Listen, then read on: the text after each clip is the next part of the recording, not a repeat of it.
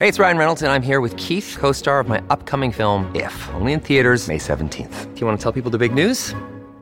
All right, I'll do it. Sign up now and you'll get unlimited for $15 a month and six months of Paramount Plus Essential Plan on us. Mintmobile.com slash switch. Upfront payment of $45 equivalent to $15 per month. Unlimited over 40 gigabytes per month. Face lower speeds. Videos at 480p. Active Mint customers by 531.24 get six months of Paramount Plus Essential Plan. Auto renews after six months. Offer ends May 31st, 2024. Separate Paramount Plus registration required. Terms and conditions apply if rated PG. Why is everyone acting shocked that Cam Newton got into a brawl at a seven on seven football camp? Everybody's caping up for Cam. I'm not. You don't want to miss today's episode of Fearless.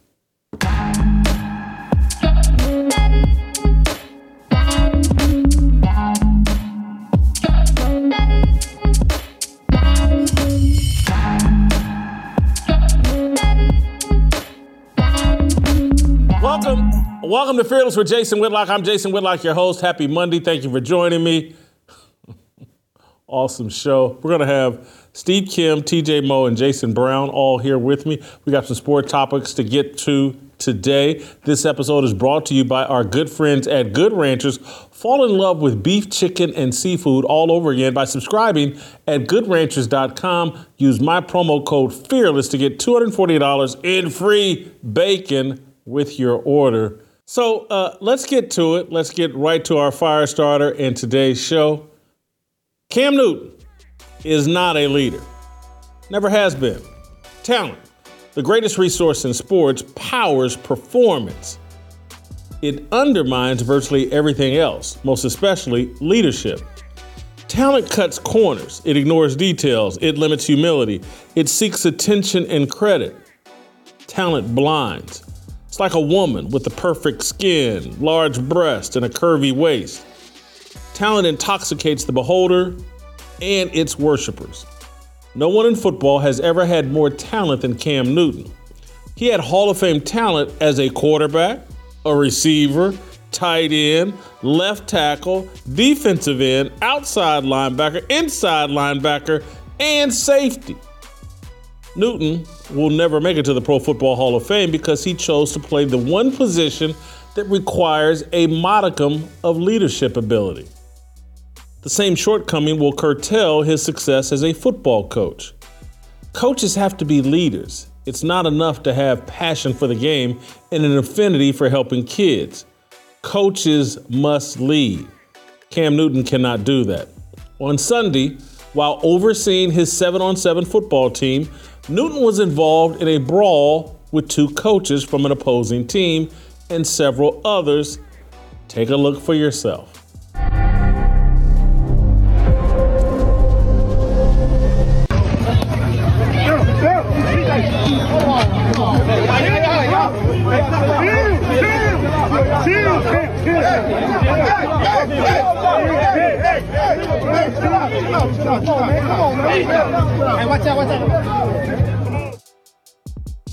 All right, so uh, based on the video footage we've seen thus far, Cam appears to be defending himself from an unprovoked attack. Social media immediately jumped to Cam's defense. I'm not going to do that. I'm not surprised two opposing coaches who previously worked with Newton attacked the former NFL star. Cam has the persona of a diva wide receiver. He loves to talk trash to the opposition, including to kids.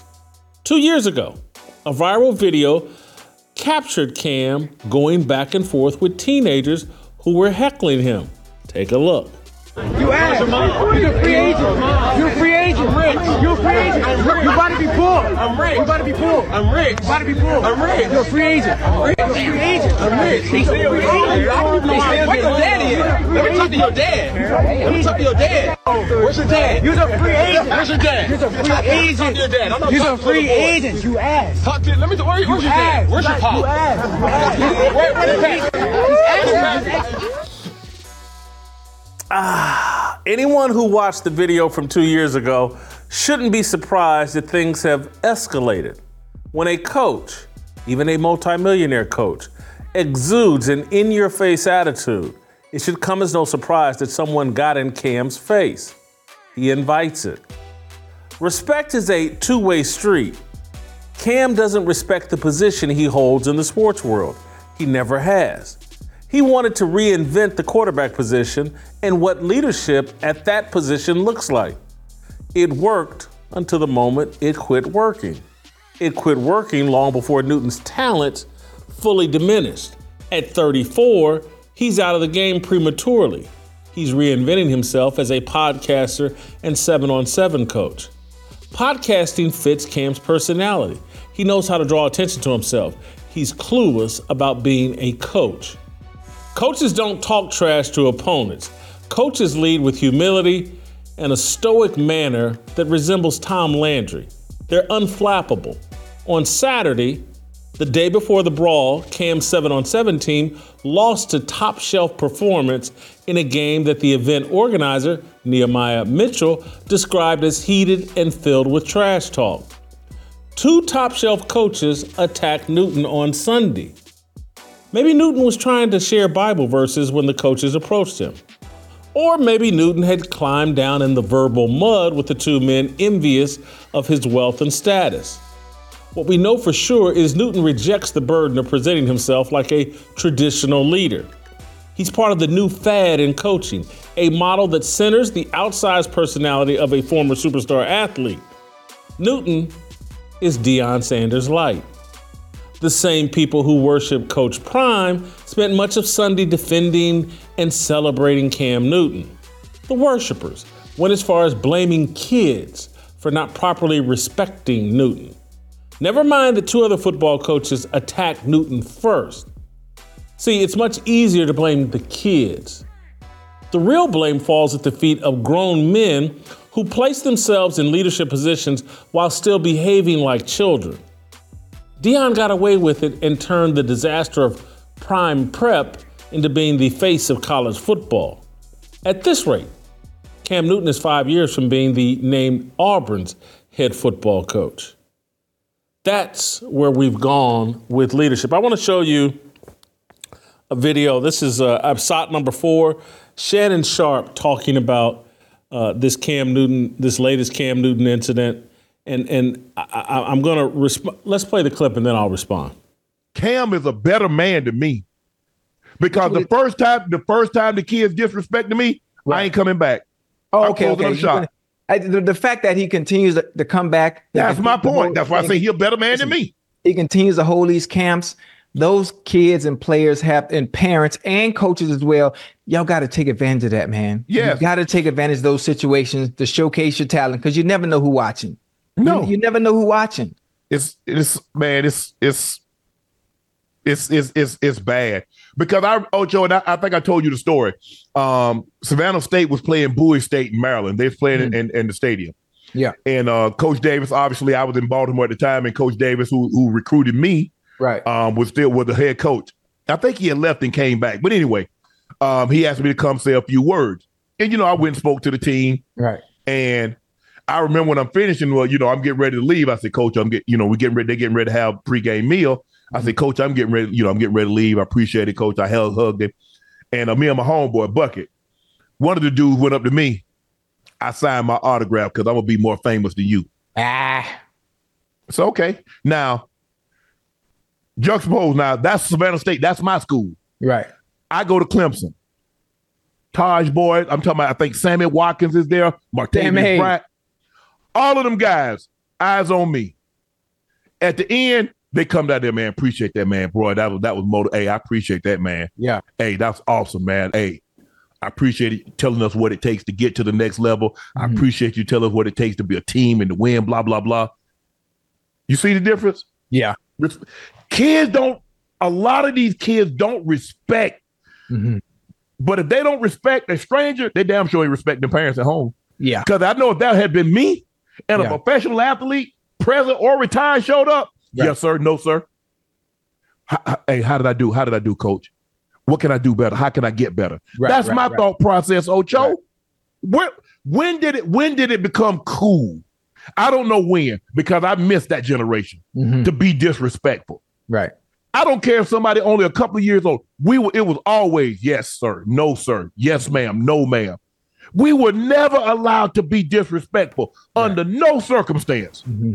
Now these kids, they don't care, and the parents don't hold them accountable. Right. The parents think it's cute too. This is, again, athletes and major platforms and being put at the forefront of all these conversations. It's intentional. It- it- it's intentional. And, and I want to be careful because I know that many of you are Shannon Sharpe groupies and worshipers. And I don't want you just to, oh, Whitlock hates Shannon Sharpe. I've celebrated things about Club Shay Shay and Nightcap. It's a fun show. I, I get why it's successful. I actually enjoy it. The, the chemistry between he and Ocho Cinco. I like it. But they're uninformed. And and this is why, you know, Shannon saying, you know, I can do what a journalist does. No, you can't, because you, you don't even understand the, the process of just waiting on information. He, he, he's going off on kids. Two grown men who used to coach with Cam Newton attack Cam Newton. And, and, and, and I'm not saying that there's not kernels of truth in what Shannon Sharpe is saying as it relates to kids being disrespectful. But that's a reflection of us. I can't point a finger at kids and, and not be pointing a finger at myself and the older generation. Have we discipled them properly? Have we uh, directed them towards genuine leaders and a genuine leadership model? We haven't because grown men like Cam Newton and the men that he uh, is fighting with in public, they're feeding off our energy. This is a group of grown men failing young people. And that's really what is going on here. Anything we see about young people that we don't like, blame us, blame our generation. I'm not trying to uh, be disrespectful to Shannon Sharpe. I- I'm trying to open Shannon Sharpe's eyes, Ocho Cinco's eyes, to a level of transparency and to a level of responsibility that perhaps will inspire them to go a cut deeper. Because when you start talking about, hey, look at this generation of kids, and they're not as respectful as the previous generation. And so at some point, as men, we have to say, have we shown these kids the respect that will encourage them and lead them to be respectful of others? And I say that, I'm not trying to take personal shots, I'm just speaking facts. But when you have three and four baby mamas, you've been disrespectful to kids. Any kids you're having that you don't plan to be in the home, an in home parent to, you don't plan on marrying the mama, you've already done the first disrespect. And so when you look at, because there's truth to what Shannon's saying about kids, but they're just a reflection of our lack of respect for them. And so what I'm connecting this to is baby mama culture. Cam Newton got two or three different baby mamas, all from out of the strip club. He's put the disrespect in the air.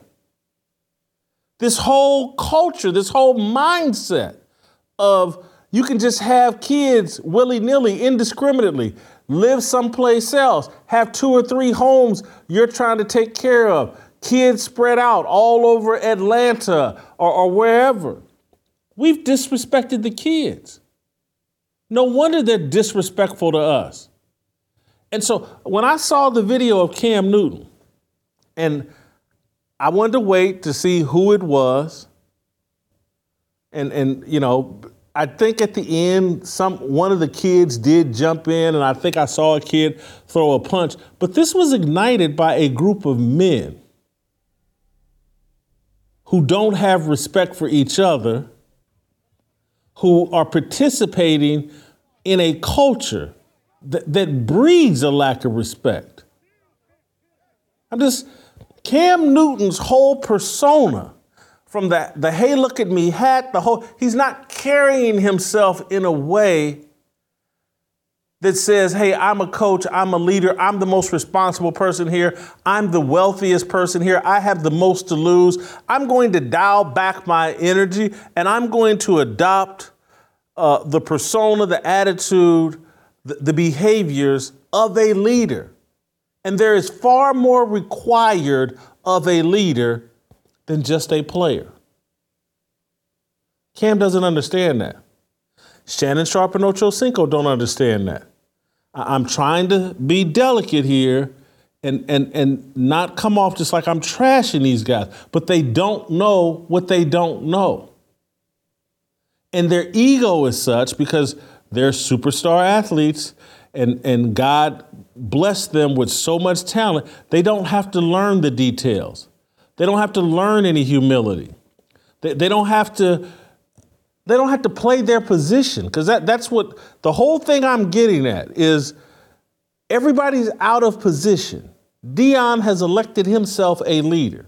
He's never been a leader. He's been a great performer, not a leader. There's nothing wrong with being a great performer. Michael Jordan, greatest performer ever.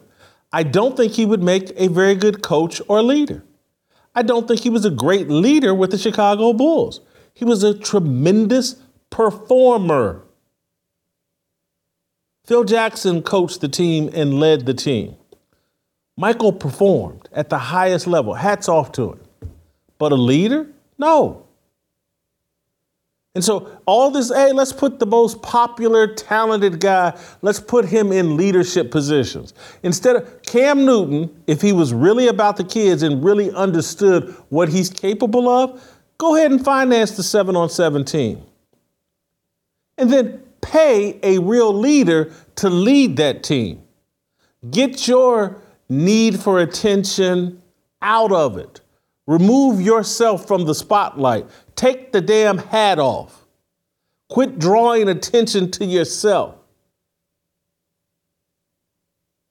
And hand that leadership job over to someone who actually wants to do it. Uh, we're going to talk with uh, Steve Kim, uh, Coach Jason Brown, and TJ Moe about this and other things. But I wanted to get the Cam Newton thing off my chest first. We'll bring Steve Kim on to talk about it uh, next and then we'll go to Coach Jason Brown. Uh, before I do any of that, I do go to tell you guys after you've tried all the big brand names, you realize what's missing the personal touch. Small batch spirits are the only way to enjoy the finest libations in the United States. Discover premium American made spirits from Coppercraft Distillery. Coppercraft Distillery's award winning black label straight bourbon whiskey is crafted along Michigan's manufacturing coast, where industrious auto manufacturers, furniture makers, farmers, and entrepreneurs have created quality goods and exported their handiwork across the nation. These craftspeople have given us a rich heritage, proving that craft and time yield incredible results. The same is true for incredible whiskey. Our distillers artfully source and blend the finest ingredients to create premium, small batch whiskeys with rich, smooth flavor. Follow the distillery online to discover a new way to enjoy old favorites with a wide selection of tried and true recipes featuring Coppercraft vodka, rum, gin, bourbon, or Crack open a Coppercraft canned cocktail for an instant mixed drink to enjoy. Buy online and ship to your door at coppercraftdistillery.com. Use my promo code FEARLESS. All right, don't go anywhere. Steve Kim, next. It's my obligation, no hate, discrimination, raising up your hands for freedom. Another day is here, and you're ready for it. What to wear? Check. Breakfast, lunch, and dinner? Check. Planning for what's next and how to save for it? That's where Bank of America can help. For your financial to-dos, Bank of America has experts ready to help get you closer to your goals. Get started at one of our local financial centers or 24-7 in our mobile banking app. Find a location near you at bankofamerica.com slash talk to us. What would you like the power to do? Mobile banking requires downloading the app and is only available for select devices. Message and data rates may apply. Bank of America and a member FDIC. When you need mealtime inspiration, it's worth shopping Kroger, where you'll find over 30,000 mouthwatering choices that excite your inner foodie. And no matter what tasty choice you make, you'll enjoy our everyday low prices, plus extra ways to save, like digital coupons worth over $600 each week. You can also save up to $1 off per gallon at the pump with fuel points. More savings and more inspiring flavors make shopping Kroger worth it every time. Kroger, fresh for everyone. Fuel restrictions apply. Yeah, 모두 다 빨리 박수 쳐 기다리지 말고 서둘러 Isn't that I'm back just to feed you raps and I see that you are 배불러 So fly All right, welcome back. Time for some Korean co-sale. Steve Kim joining us uh, from Los Angeles. Steve, uh, if I told you, if I called you up and said, hey, Steve, there's a former NFL quarterback that was in a fight at a seven on seven camp, who would you guess? Who, who would you guess? Well, who would be the candidates? not going to lie to you, based on what has transpired in the past and what has been captured by social media, it would be Cam. Oh, Cam. Yeah, of course it would be Cam. But I, I think you're being a little bit harsh on Mr. Newton here. I really do. He's trying to help the community. And this is the way they react. So my, my I look, I really thought about this. I analyzed it. And and I'm sure you've seen this on Twitter. Have you seen that meme of Michael Jordan where it shows his beautiful face and it has the caption F them kids? I think that face now has to re- be, be replaced by a hat. Yeah, one of those hats of Cam. And it said them kids. Guys, there's no helping the community. They don't care. They're not respectful. Um, as someone told me, could you imagine Peyton or Eli Manning running a camp like this in suburbia and them getting into a brawl? Look, I, I will admit, maybe Cam doesn't do a great job of tamping down these situations, maybe being the bigger guy. I don't mean just physically, because we saw what happened yesterday, but being a calming presence. But the, I think it's a little unfair just to place all of this on Cam Newton. Just just my view. I'm not placing all of it on Cam Newton. I'm just saying no one is surprised Cam Newton got in a fight at the seven on seven deal because he he's been headed this path the entire time.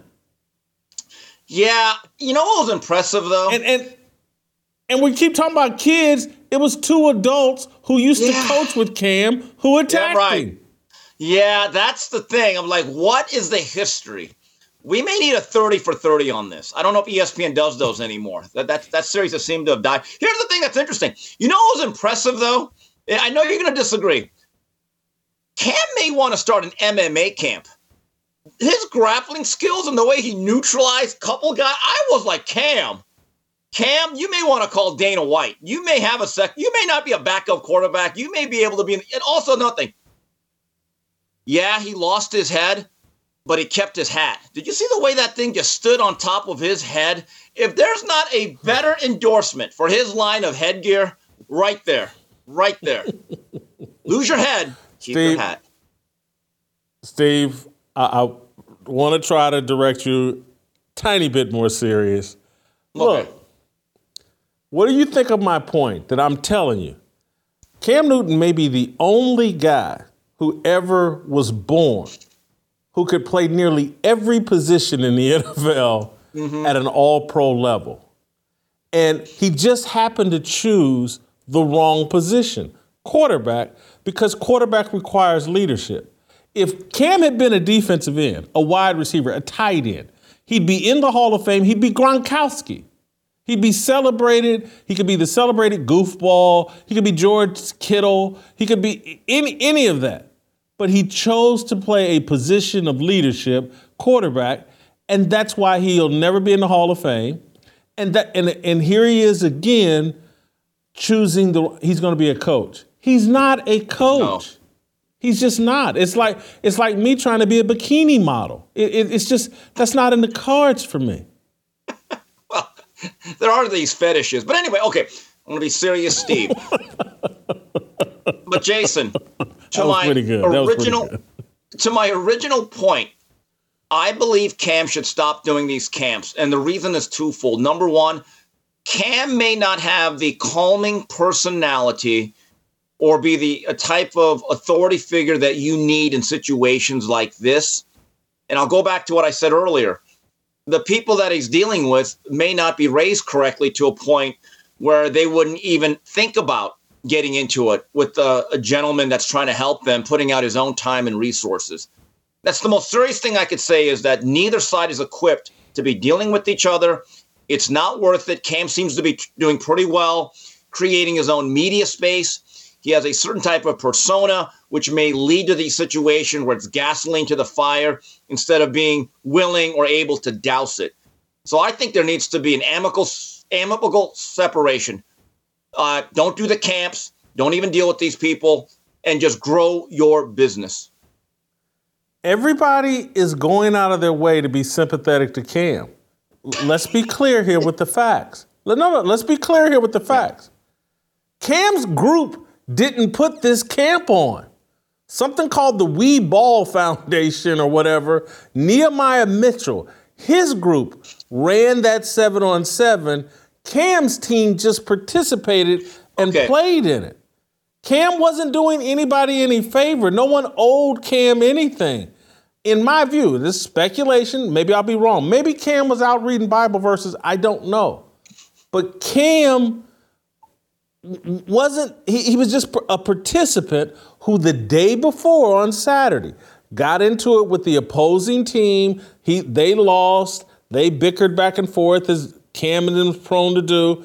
But it, it, we're throwing this pity party like Cam was doing all these kids a favor and they must be deferential to him. Let's take kids out of it. Two adults who used to coach with Cam attacked him. Can't, I'm just t- anytime you have that much money, you get that much attention, you're that blessed, the burden is on you to carry yeah. yourself in a way that doesn't spark this type of incident that's embarrassing for everybody. Jason, I do not disagree with you one bit. Um, and, and, and, with that said, then, with this new information I've just been given, it's it's time for Cam to just write a check, sponsor a team. So when the Newton Mad Hatters go to a tournament, he just wishes the kids luck, but don't actually go. And how lucky is he that on, on the opposite sideline was not Aqib Talib? Just think about that, right? so here's the whole thing. These things obviously get very emotional. And if Cam, as an adult and as an exalted figure, and to whom much is given, much is expected, cannot behave himself in a way that calms down these situations, then I, I will say it, I'll admit it, he shouldn't be there. Let me let me continue to work your funny bone and the audience's funny bone. because my, my bigger argument here that I, I made subtly but anybody listening could hear it is like this is Deion Sanders light. This is um. Cam is trying to start his own prime prep. Prime prep was a disaster. It yes. was Bishop Sycamore and somehow Deion has turned that into being the face of college football. And so here's another all time great player and personality, like, oh, I'm gonna go the Deion route. And and and I'm just Deion and Cam don't have the personalities to be coaches. And and and the whole sports world is overdosing on, hey man, we gotta make all these former players, coaches, all these former NFL caliber players. The best coaches are guys like Bill Belichick who never peed a drop in any type of serious football. Those are now Jim Harbaugh because of his dad, I think. Yeah. grew up in the coaching profession because of his dad is a rare exception, but the model is for guys that barely played because the guys that barely played had to focus in on the details or and, and they know how to coach to the to the least talented guys on the team. There's only going to be one or two Deion's and Cam Newton's on any particular team, how do you reach all the rest of the locker room? And it's the guys that are hyper focused on details because that's the only way they were able to survive and play at the Division two, Division three, or mid-major level. Yeah, I, I, mean, in terms of him trying to start prime prep, I don't know. Maybe he'll be the athletic director for Umar Johnson School whenever that opens up. Here's just the thing, though. Um, there is there, there is a theory. Yeah, I went there. So you're gonna get 20 lashes for that, uh, Steve. You're gonna get 20 you know lashes. 20. You know what? As an Asian child that got mediocre grades, I can handle it. I got plenty of those. Now, there is a theory, Jason, that we've heard this for years, and it was placed upon like Ted Williams and then Jerry West. They were not good coaches because they were so good. And again, I'm not saying Cam was at that level, but in his own mind, he believes, hey, I was elite. That when you are a standout to that degree, and Cam, I think, still had a really good NFL career. He was good enough to lead a team to a Super Bowl, had a magical MVP year in 2015. Maybe he's not cut out to be a coach. Um, the other thing is, you know, I want to make a commentary about the bigger picture. I don't know why more athletes, because we have enough football teams that are sponsored. We have enough AAU basketball teams. We have enough camps of basketball, football, whatever. I, I would like to see more athletes just start a STEM program or libraries or computer labs. I just just my view of it. I know I'm Korean. I'm not supposed I'm supposed to talk about Korean problems. Yeah, but you know what, folks? It's the truth. Doesn't matter who says it. It's the truth. We don't need any more small forwards or running backs. That's all I'm saying. That's it. Steve, you just struck gold. You you just struck a pot of gold because you're you're a thousand percent right but, but let me tell you why they don't do that. Let me just tell you why. There's no attention.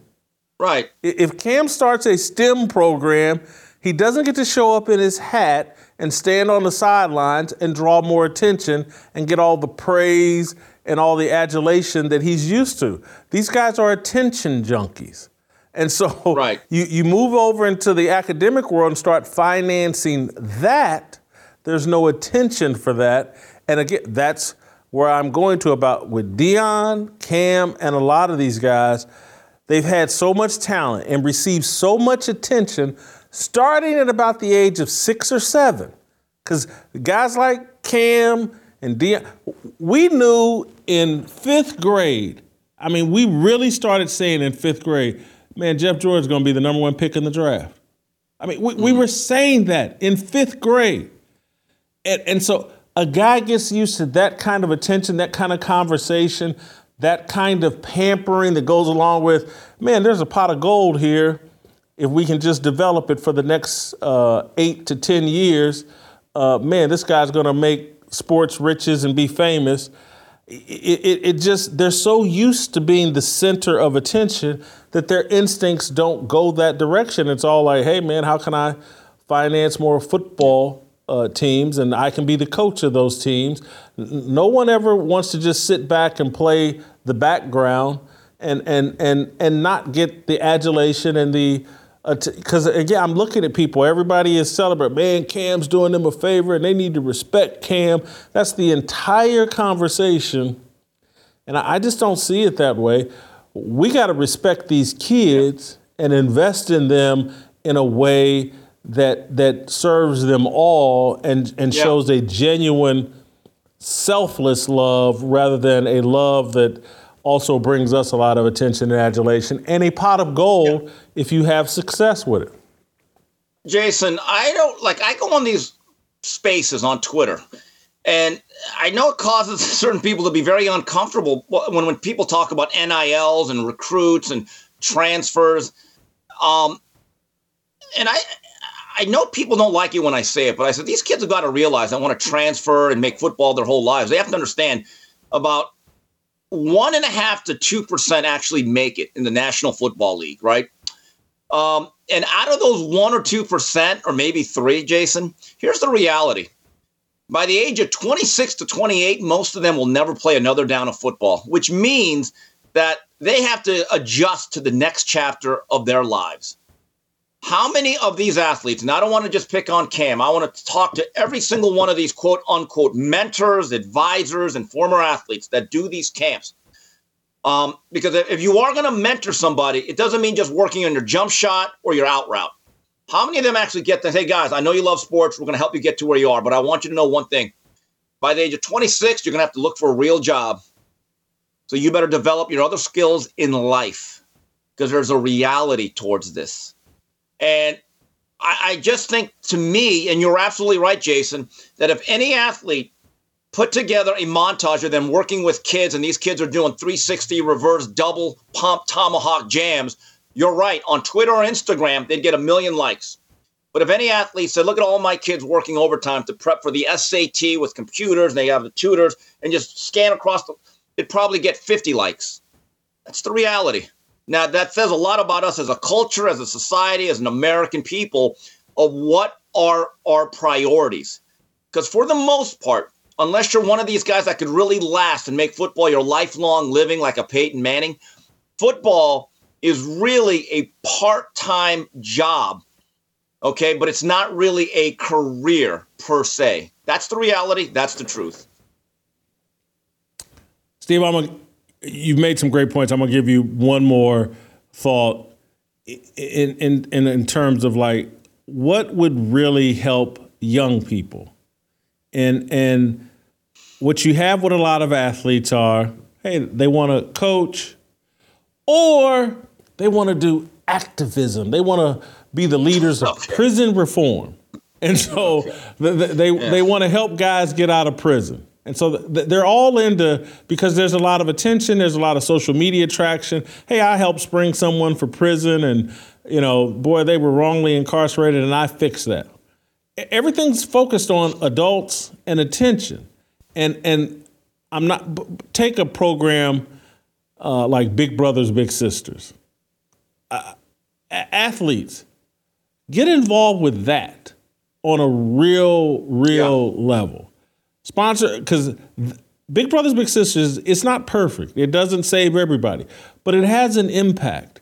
And and and you know they you know they do well, but they could do better. But I'm just saying, focus some of the attention in a legitimate way on the development of young kids because they are in need, and and the developing them far beyond uh, basketball or football.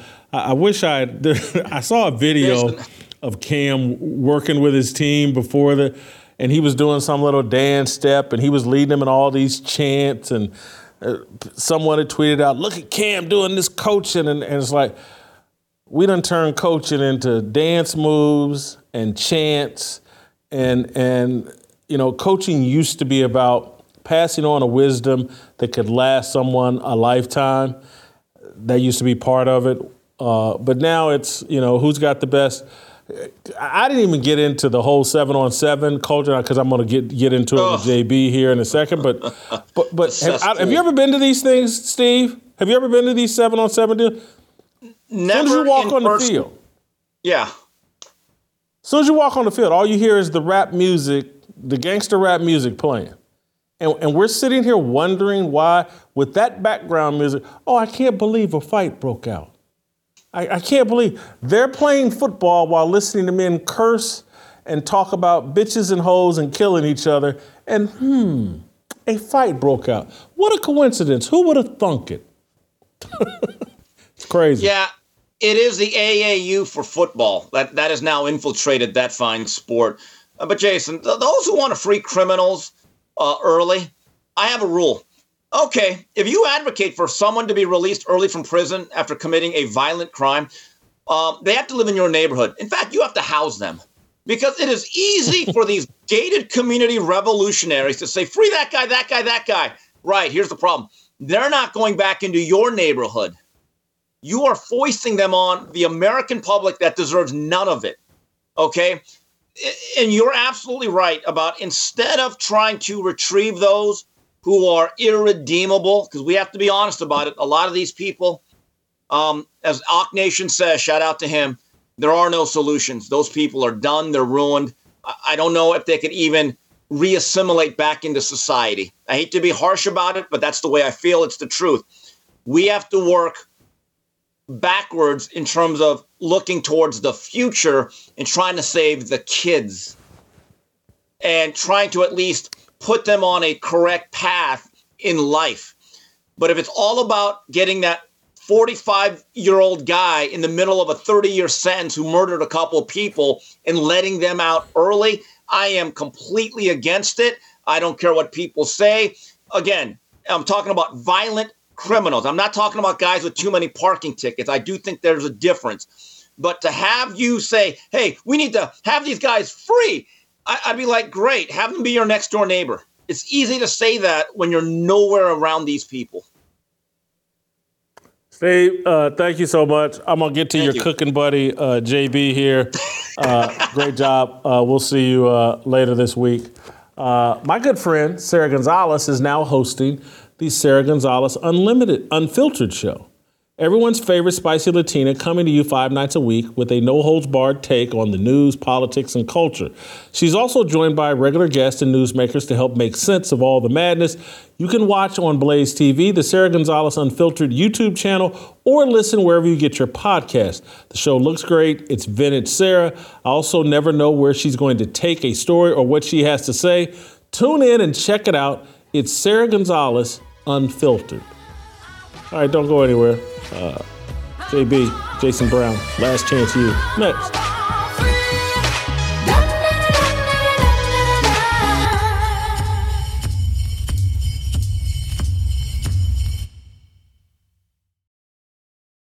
Vince Everett Ellison, previously on Fearless. And I heard King say this. He said, 100 years after the Emancipation Proclamation, the Negro is still not free. And I said, that was it. That's the poison pill. Because, like I said, that was a lie because I was born free. My freedom is a gift from God. Like John Locke said, it's irrevocable, non transferable, and unsellable. It's an unalienable right. And Thomas Jefferson said that these unalienable rights, and unalienable right to freedom, is the freedom is, is the right that we use to tell King George, uh-uh, we, you are not sovereign over us. God is sovereign over us. Our rights come from God. They do not come from government. And King said we have we're coming to government to guarantee our unalienable rights. And that's a lie. These rights come from God.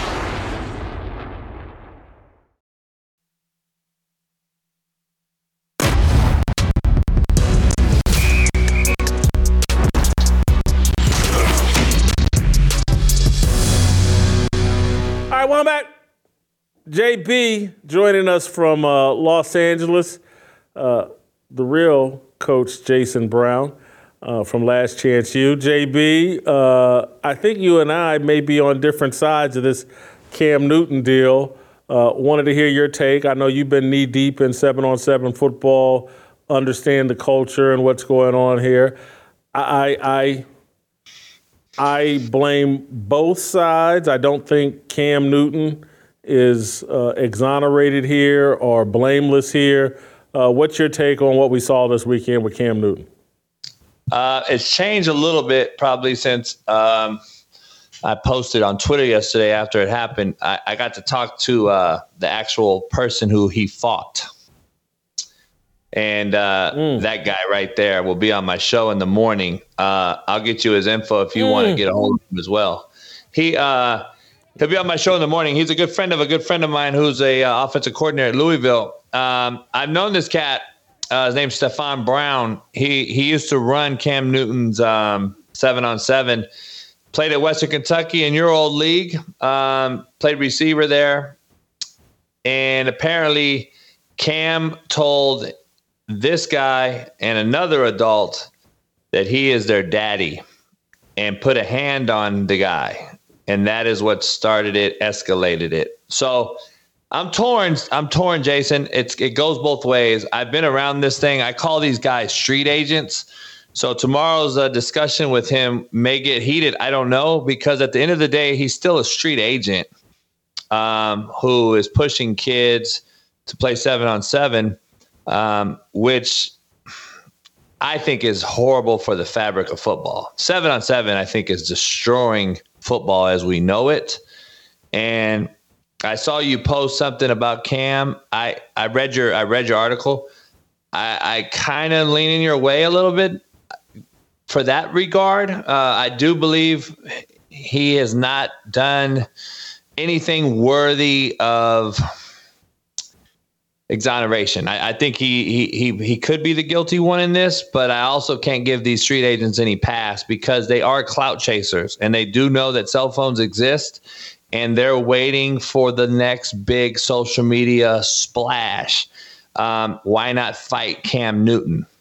It go. I'm torn, Jason, down the middle. I just know there's a bunch of. How, Good. Give me an age range for this Stephon Brown. What, how old do you? What what age range is he Uh, in? Smitty's age, 30. So, 30 year old guy used to work with Cam Newton, and we've seen previous videos of Cam. He doesn't hold his tongue at these seven on seven deals.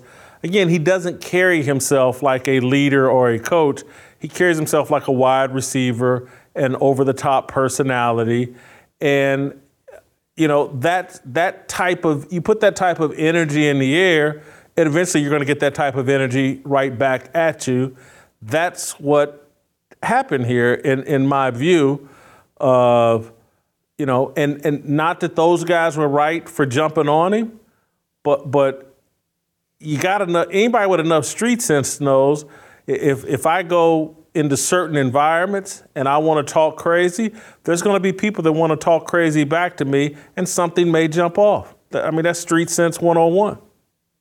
It is. Also, though, on the flip side, like you and I are both from the street, this is nothing more than a pickup basketball game in the hood, right?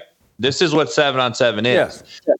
We talk back and forth. We talk crap. We get going. We escalate. We got homies on both sides. It becomes almost a show, be, uh, you know, outside of the actual game.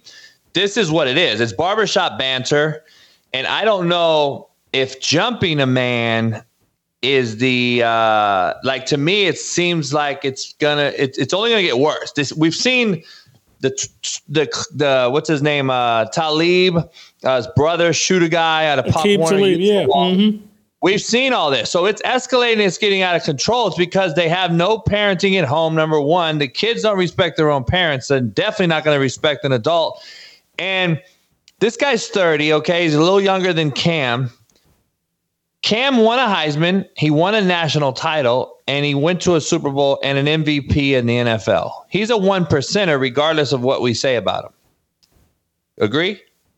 Gotcha. Uh, yes, but to all those things, I would say so, so, so, so, and any any street dude I know would be like so, so, so, so, so what? I, I, It ain't the street ain't in the NFL now, huh? It ain't the street dude that I'm concerning about are concerned about. It's the kids that look up to the street dude who sucker punched Cam Newton.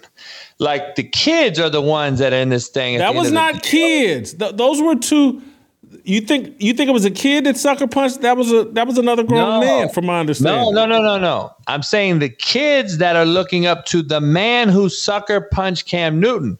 The kids, this was a six to 12 year old tournament, Jason. Six to 12 year olds are out here wit- witnessing a bunch of fools acting like they're grown men when they're really a bunch of immature idiots. And the kids get to see that. It's, we already know they're going home to nobody. So now they got to get, get out of their comfort zone, go out here to a tournament and get to see a bunch of idiots doing idiotic things. And now we have to sit there and go, okay, it's okay to jump a dude. It's okay not to know who our forefathers were in this game.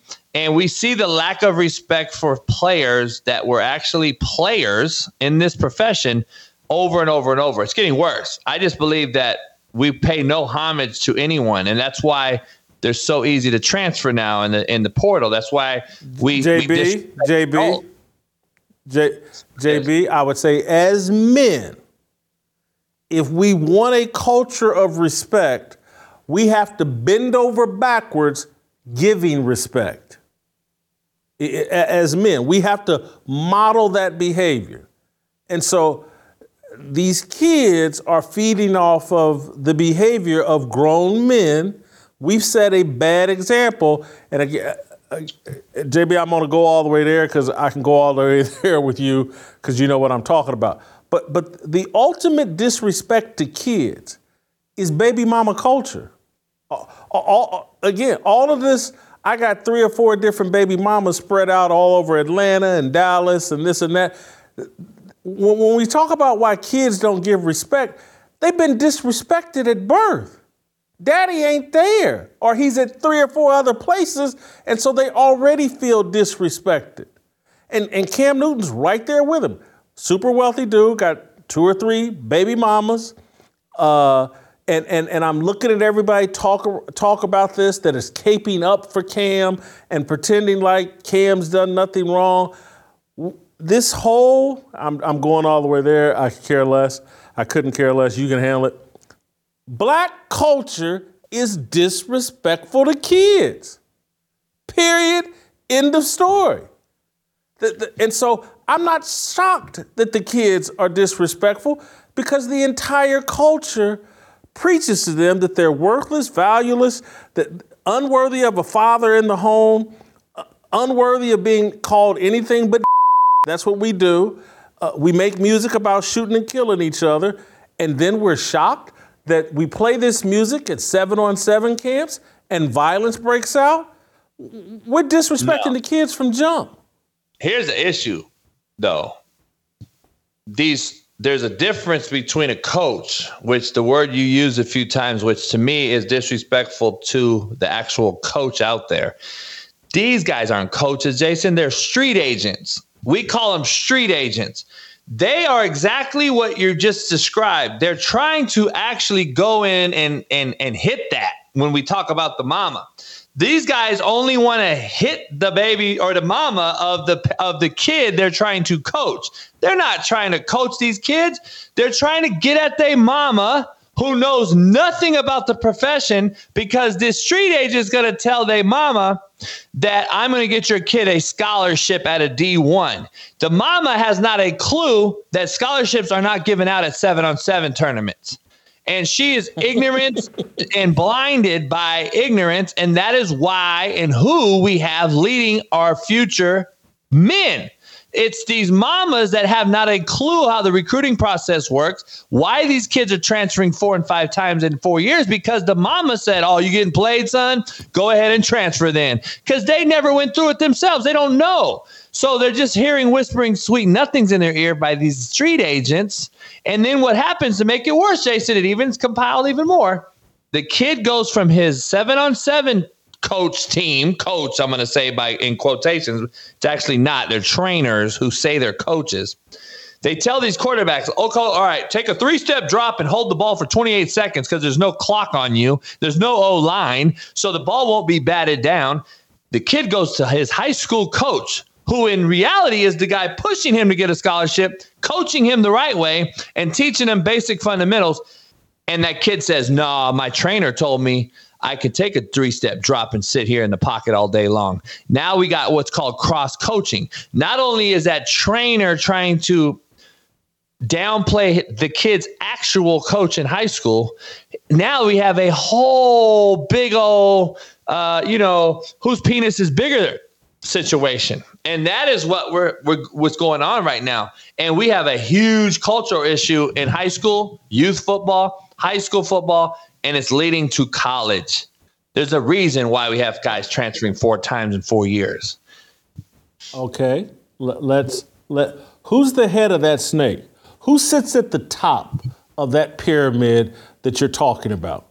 NFL. His name is Coach Prime Deion Sanders. Deion Sanders turned Prime Prep into being the face of college football. Prime Prep was a disaster. It was Bishop Sycamore corruption, the same thing all over again. Somehow he's parlayed that into being at the top of the coaching food chain in college football. That, that he, he has set the standard that Cam and all the street agents are following. And and and and people get upset with me, oh, he's one of the greatest football players of all time. I got it. That doesn't mean he knows anything about coaching. There is a blueprint for coaches that these the all-time great players don't fit that blueprint. When you've no, been don't. the toast of your of your neighborhood since five or six years old, that does not prepare you to be a coach. You don't care about the details because the details don't matter. You have so much talent. And and so it, it's just Deion has is at the everybody is seeing like it worked for Deion, and you got a bunch of baby Deions out here that don't really know anything about coaching, but they got social media feeds and they got groupies who will sell the fact that Deion, dude, last football season when Deion and them put out the video and Deion acted like telling, I think the wide receiver's name's Jimmy Horn, your daddy's in jail and you're gonna make him proud and blah blah blah. Your daddy think about your daddy right now. And they sold this as if this was some great coaching moment and Deion knew how to pull this great play out of Jimmy I think his name was Horn or whatever. And like y'all think that's coaching? Coaching at the college game goes on Monday Tuesday Wednesday and Thursday it goes on on Sundays it goes on at midnight when you're studying film and all this other stuff telling some dude some story about his daddy in jail, that's some old ghetto BS that doesn't amount to squat, but we think it's coaching now. And doing a little dance step. I saw Cam leading his team in some little dance step and some chant, and everybody's thinking this is coaching. That's not coaching. It's just not. Is so it, I blame is it coaching or is it culture? See, there's a difference. There's culture out there. Like to be a well-rounded coach, you have to understand your environment. A, you have to be a you know a chameleon, in my opinion. You have to be able to go into a white neighborhood, a black neighborhood, regardless if you're a white coach or a black coach. You have to be able to do both. Um, so there is moments where you need to tell some sort of ghetto story to get through to a kid who only knows inner city values and being raised by a single mother. I've had to do that forever, right? But you also have to coach him on the football field and teach a and create a complete culture, not cater to your son and another kid, Travis Hunter, only and put them only on YouTube. It's got to be a complete overhaul of this culture. I don't see that. And I don't see the overall coach in that particular discussion you just brought up. So, again, I see the same situation trickle down into what we're seeing with Cam Newton and the seven on seven debacle. You saw it on the sidelines of prime Deion Sanders' Colorado team last year when you saw every rapper, actor, famous person in the first four or five weeks disappear, dissipate, whatever you want to say, were gone, bye, boom, when they started losing games. This is the same thing you see with Cam Newton and this whole thing. We're only going to talk about him doing what he did. He became famous again, Jason, because he started talking about game managers and Brock Purdy. So now, guess what? Everyone and their mama is going to try to seek fame and fortune off of this guy's name. So he's going to go do, they're going to try to take a shot at him and film it. So I, I can't wait to have this discussion tomorrow with the actual guy that he fought because that guy obviously has a whole different story on what happened. And hopefully Cam sees it and will reach out because I would love to get both sides. But at the end of the day, this guy has a background and a history, right? Crab legs, laptop, whatever, or it's not crab. That's Jameis Winston.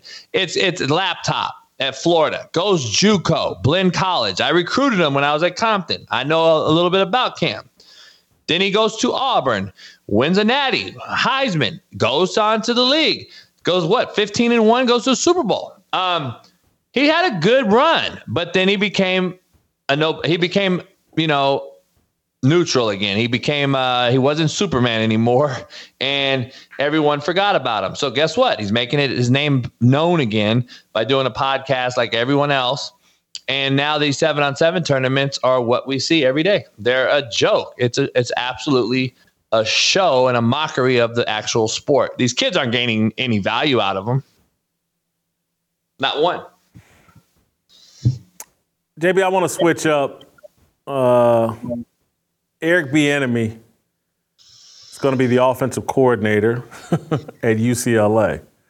Uh, it's pretty incredible. Uh, here, RG3, everybody's talking about Bieniemy, and I'm sure he's a victim again. Here's RG3 talking about uh, Eric Bieniemy. Happy for Eric Bieniemy becoming the offensive coordinator and associate head coach of UCLA football, as reported. But how this man can't get a head coaching job in NFL or in college is unbelievable. We did this to Eric Bieniemy. Eric Bieniemy is a nice, a high level position coach in the NFL.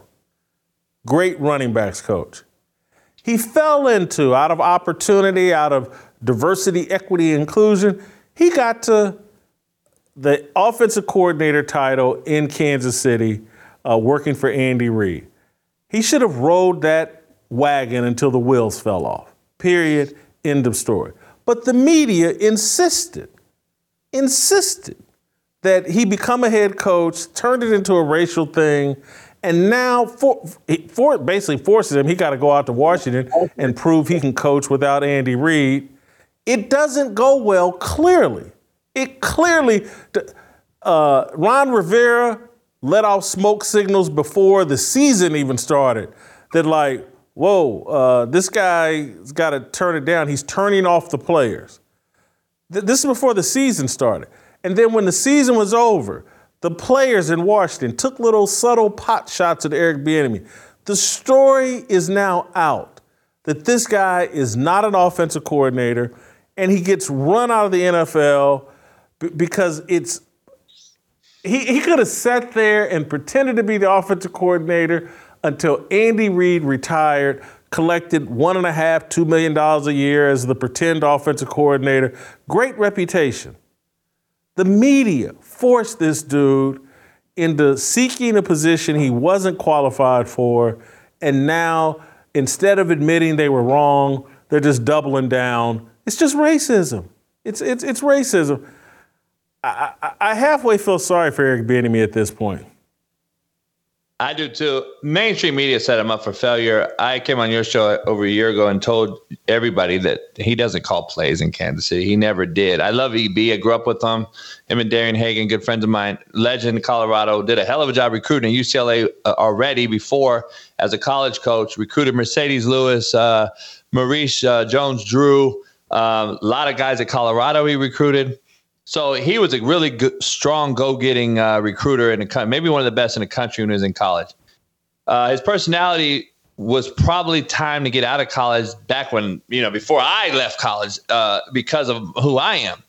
I do not see how this man, besides going home to LA, where he's from, where we're from, how is this guy who just had the Washington Commanders players crying and moaning over his personality and uh, and how rough and around the edges he is.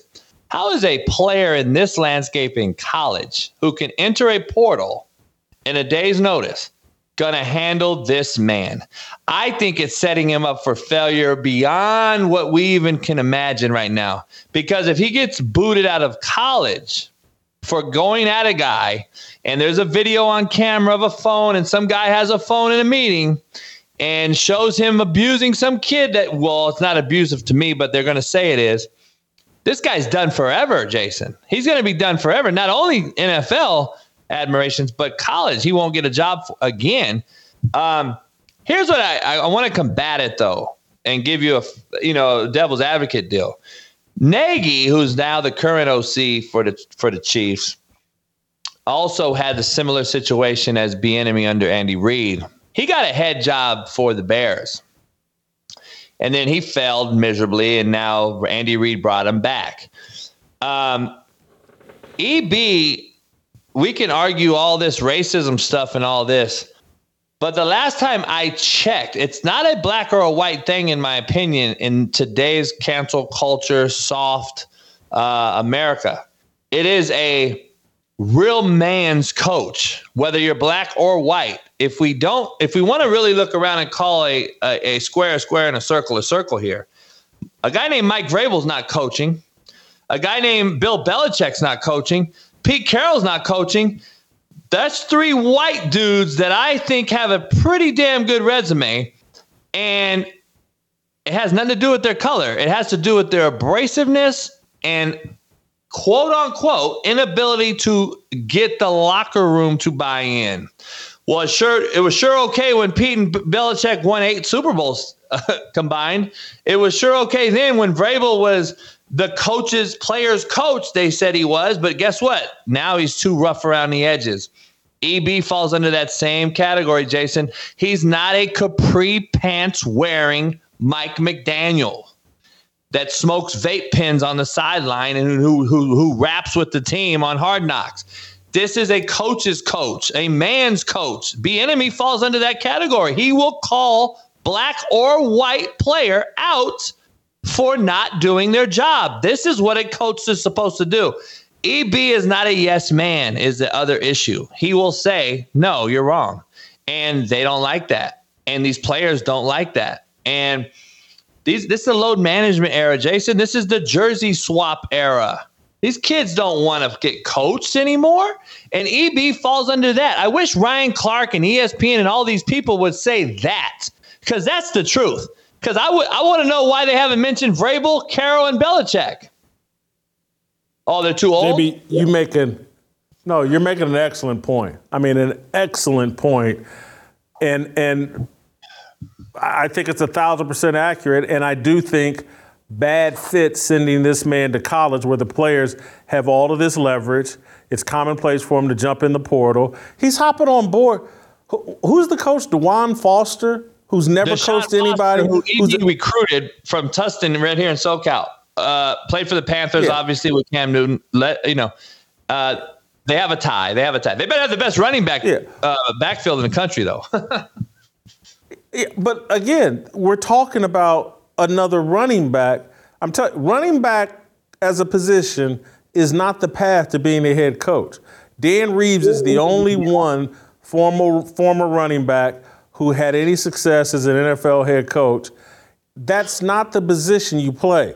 It's center, middle linebacker, quarterback, uh, safety. Those are the positions that produce. Defensive linemen don't make good head coaches. Offensive line, well, Andy Reid, I'm not offensive line, but wide receivers and tight ends. Don't, the further you are away from the football, the, the, the worse of a coach you tend to be because you only worry about your little area of concern. Anyway, it, it, it's just a bad combination. I think Foster's getting the job because Chip Kelly left, not because they really wanted him. He's jumped onto the Titanic, and it's probably going to get worse. And, and I, I mean, I, I love your point about like his style of coaching has gone out of style, and no one wants to talk about that. That the players, the black players that have a lot of the power, they don't want to be coached by guys like uh, Eric Bieniemy but it's easier to say, no, no, no, no, no. It's the racist owners, the, the racist owners that are given, you know, giving Patrick Patrick Mahomes a half billion dollars and Lamar Jackson a half billion dollars. Yeah, they're all Deshaun racist. Watson. They're, Deshaun, yeah, they're they're all racist. It, it's such a simple-minded conversation. Yeah, Let me such ask a you simple-minded. this, yeah. Jarmond, who's the AD at, at UCLA, a young brother who came from the East Coast, goes over to UCLA, has no idea what LA culture is like, has no clue what it is like in LA. The one thing I would say is where Oregon, where UCLA screwed up by letting uh, Oregon State's jo- Jonathan Smith escape California. He's from Glendora. You let him go to Oregon State. First problem. Then you let him go to Michigan State without hiring him when you knew Chip Kelly was out. Second problem at least you tried to rectify it by hiring a local Southern California guy. Then he goes and gets another local Southern California guy in Eric Bieniemy. Hopefully that helps recruiting. The problem is Deshaun Foster has never been a head coach of anything anywhere ever. So now you have a running back coach who AP at the Raiders just hired two weeks ago as the running back coach for the Vegas Raiders after Cliff Kingsbury turned down the OC job. Deshaun's hired as a running back coach. Then he turns AP down and goes back to UCLA. My point is this this is the player empowerment era. The players told Jarmond, we want Deshaun Foster. And that is what happened. They hired a guy who's never led a room, a little less a roster of grown men coaches and players ever. We hired him because the players loved it. And if you watch the video of them introducing Deshaun Foster as the new head coach of UCLA, the team goes crazy like they won the national title. This is what we are in, though. Player empowerment not only gets you hired, it gets you fired in today's era college, high school, and NFL. It gets you hired and fired. And it's it's just disgusting when I'm looking at why we have so many soft little boys and why we're not turning them into men like we once did. And that's what I, I think truly is scaring people from the Eric Bieniemys, the Vrabels, the Belichick's in the world. Thank you, JB. Great job. I'll follow with you tomorrow about uh, what you learned from Stefan Brown. That that'll be interesting. Uh, that's Yes, Jason sir. Brown. Some good information there. Uh, hey guys, make sure you're signing up for the Fearless Army Roll Call 2.0. It's brought to you this year by Preborn. It's an all-day event here in Nashville, Tennessee, on June 1st uh, that will bring Christian men together to talk about and be inspired and encourage each other to make the kind of sacrifice necessary for growth. We're losing the culture war because men aren't willing to make the kind of sacrifices that created American freedoms, that protected American freedoms, that respected our Constitution. Sacrifice is the key to grow. Sacrifice is the key to protecting the values and the principles and the documents that made this country great. What are you willing to sacrifice? Are you willing to join us here in Nashville, Tennessee for Roll Call 2.0? You guys, Roll Call 1.0 was amazing. It's going to be even better uh, this year. Go to fearlessarmyrollcall.com. Uh, fearlessarmyrollcall.com. All the information is there. Uh, if you're a church leader, of any kind, minister or an elder at a church, and you want to bring a group of men for your from your church to Nashville to fellowship with us, we've got discounted rates available to you. Go to fearlessarmyrollcall.com. Uh, TJ Moe, next.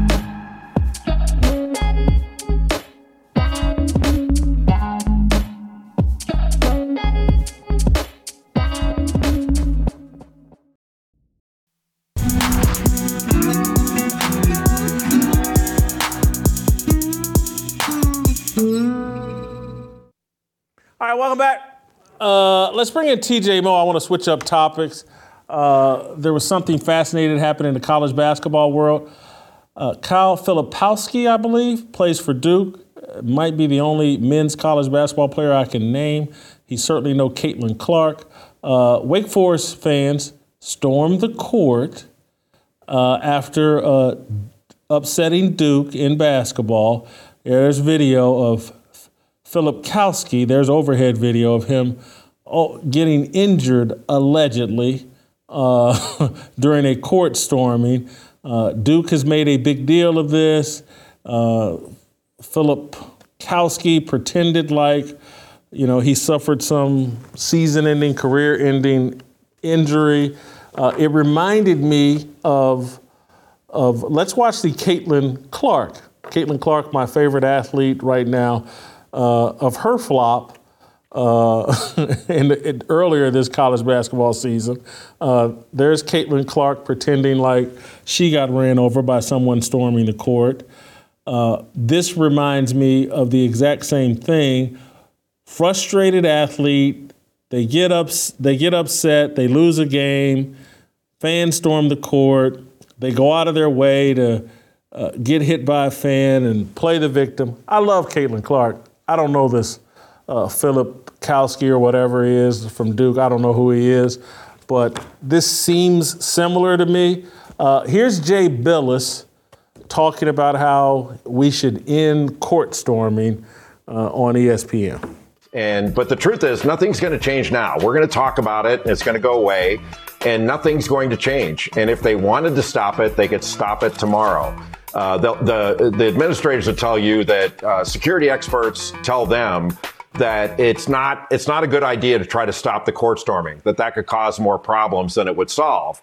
But you don't have to stop the court storming. One time, all you have to do is once they're on the court, don't let them off just just say you're all detained and give them all citations or arrest them if you want to and then court stormings will stop the next day. Um, there's no accountability for this. It- uh, it- the fans feel like it's an entitlement and the universities like it and the truth is we like it. Now one last thing on this.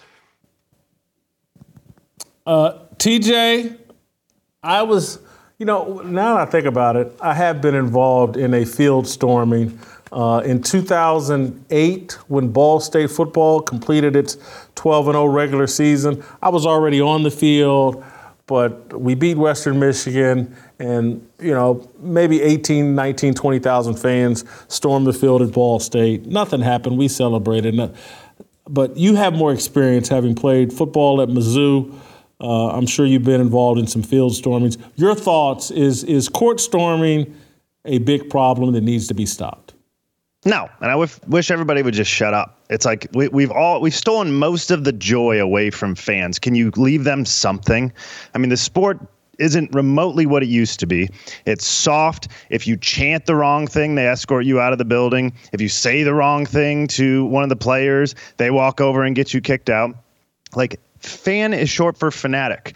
These guys follow recruiting all year long. They know more about the team than you do. Can you give them five seconds to be really excited? And then when finally a team breaks through, to run on the court and celebrate as a fanatic? I mean, you're paid a lot of money to be there. We, we've stolen all of the joy away from these fans. And I'm telling you, I, have been involved in two as a player and one as a fan court uh, uh, field stormings.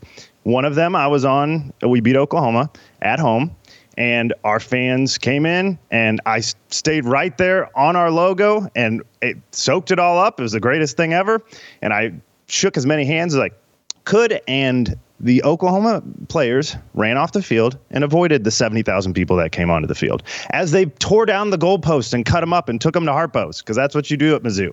And the, two weeks later, we got beat by Texas Tech. And we knew we were about to lose the game. And so, guess what? I hightailed it to the locker room and didn't meet a single Texas Tech fan because that's what you do as a player when you know something's coming. I, I just, I can't figure it out. This guy plays for Duke.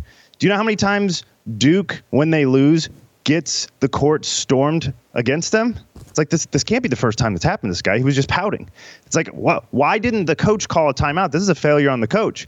Timeout. Hey guys, there's 12 seconds left. We're down by a few. This could go bad for us. So as soon as we blow the whistle, let's get to the locker room. Don't understand if we don't shake hands. Yeah, I, I think this is we live in this over safety era and and we must eliminate anything that's high risk, anything that has a modicum of risk. And we live in this era where uh, we just go so overboard, worshiping, protecting, venerating the athletes, that we can't even look at this objectively and someone say, this Duke player actually initiated the contact with the fans. And yes. I love Caitlin Clark, but she initiated the contact with the fan when it happened to her. Athletes get frustrated. They don't like losing. And, and the next thing you know, they're looking on looking at someone to take it out on, and they've been programmed take it out on the fans. The fans are the bad guys. Mm-hmm. We're the elites. We're the pampered. We're the protected class. The fans are the bad people. And so let's pretend like the fans have created some big problem it's a programming issue rather than like, okay, they're going to storm the court. Let me make sure I get out of here without any issue. And, and anyway, I just and Jay Bilas wants I'm you arrested. Totally with you. I, yeah, Jay Bilas actually got on television and said, "Let's arrest these people." I'll tell you, that, Jason. Maybe this happened to you. This happened to me. When I was playing, I had it backwards. I thought all of these fans are here because of me. And I was totally wrong. The only reason I was there was because of the fans. And now the media is a bunch of former players that have never properly transformed their idea of this is all for the fans. The fans fund all this. The fans, uh, the fans watch all of it on television so that you get these big TV contracts. You think I'd have all these free? Everything I got when I was at Mizzou was free. I didn't pay for anything for four years because of these fans. Give them a minute to be happy. We've stolen all the joy from these people, and the attitude is backwards. The media, once upon a time, used to care about the fans, and today all they care about is the players. The media used to be fans, or you know, used to literally it, it used to be former fans, and I've watched many people in the media get so caught up in uh, reflecting the player's point of view, many former fans that are in the media uh, have learned to hate the fans. And this is where I've always had a lot of respect and admiration for Bill Simmons. He was a former fan that got into the media, had a lot of success, and he mostly spent most of his career, particularly when he was at ESPN, writing from a fan's perspective and point of view, made a big deal about being a Boston Red Sox fan, a Patriots fan, a Celtics fan. He, he liked that identity. And, and so did I, because you know I, I used to be far more of a fan than I am now, because again the players and the way sports are run make it a little bit hard. But, but being in the media used to be about representing to some degree the point of view and perspective of the fans. And now it's run by ex jocks, or we've overdosed on ex jocks and a jock perspective on the sports world. And that's why anytime a jock does something bad, we're inundated with 20 million excuses about why the jock did it. I, again, we spent most of the show today, TJ, and I'll let you comment on this, talking about how Cam Newton is a victim here. That that you know, oh my God, you know, everybody attacked Cam Newton, and he was reading Bible verses, and how how dare they? As if Cam has no responsibility for the kind of energy he puts out, his history with fans and engagement with young people has nothing to do with this. It's Cam's a victim, and how dare fans or anybody not worship and venerate Cam Newton? He's doing them a favor. He, he, he, and uh, literally, Shannon Sharpe spent last night and this morning. Cam should shut it down. He should shut down his seven on seven team. it's that easy. You're, you're going to quit and give up on helping young kids over over an incident involving a bunch of adults. Miss me with mm-hmm. that. Yeah, well, I certainly agree with all that. I mean, look, the I, I enjoyed the conversation. I can't remember now if you were having this. I think you were maybe having it with Steve. It's like these guys do this and they get involved in sports because they don't know how to do anything else. Right? It's like Cam Newton's not exactly a brainiac. So what else is he going to to be able to give you any advice about? So he gets in, involved in something he knows something about. Um, what what I don't understand, and and this is, you know, the Shannon Sharpes of the world and you know, Chad Johnson, whoever, like why immediately do you, do you jump to this is a, the fans' fault? Because this is what everybody does who retires from the NFL. And you never hear about any fights from anyone. So if it happens to one person, shouldn't you blame maybe blame that one person? It's like they're, they're a retired NFL player. You don't even have to be a big name person. They're retired NFL players of all different uh, success levels who just want to give back to kids and help them learn because they got that opportunity. And you never hear about any fights. And we all could assume, hey, this was a Aqib Talib's fault because his brother killed somebody. But when it's when it's Cam Newton, we all just assume, man, these kids aren't respecting anybody. Well, they're respecting everybody else. So what's the problem? yeah, you got to give respect to receive it, and you know, Cam doesn't fully comprehend what respect looks like and what leadership looks like because he's just had too much talent. And, and people don't understand it. The most talented guys usually are leadership deficient because they can afford to be. Uh, they're detail deficient because they can afford to be. Uh, TJ, uh, I think that's it and that's all. Uh, appreciate you uh, joining us. We'll see you later this week. Uh, we'll play some tomorrow and we'll see you tomorrow.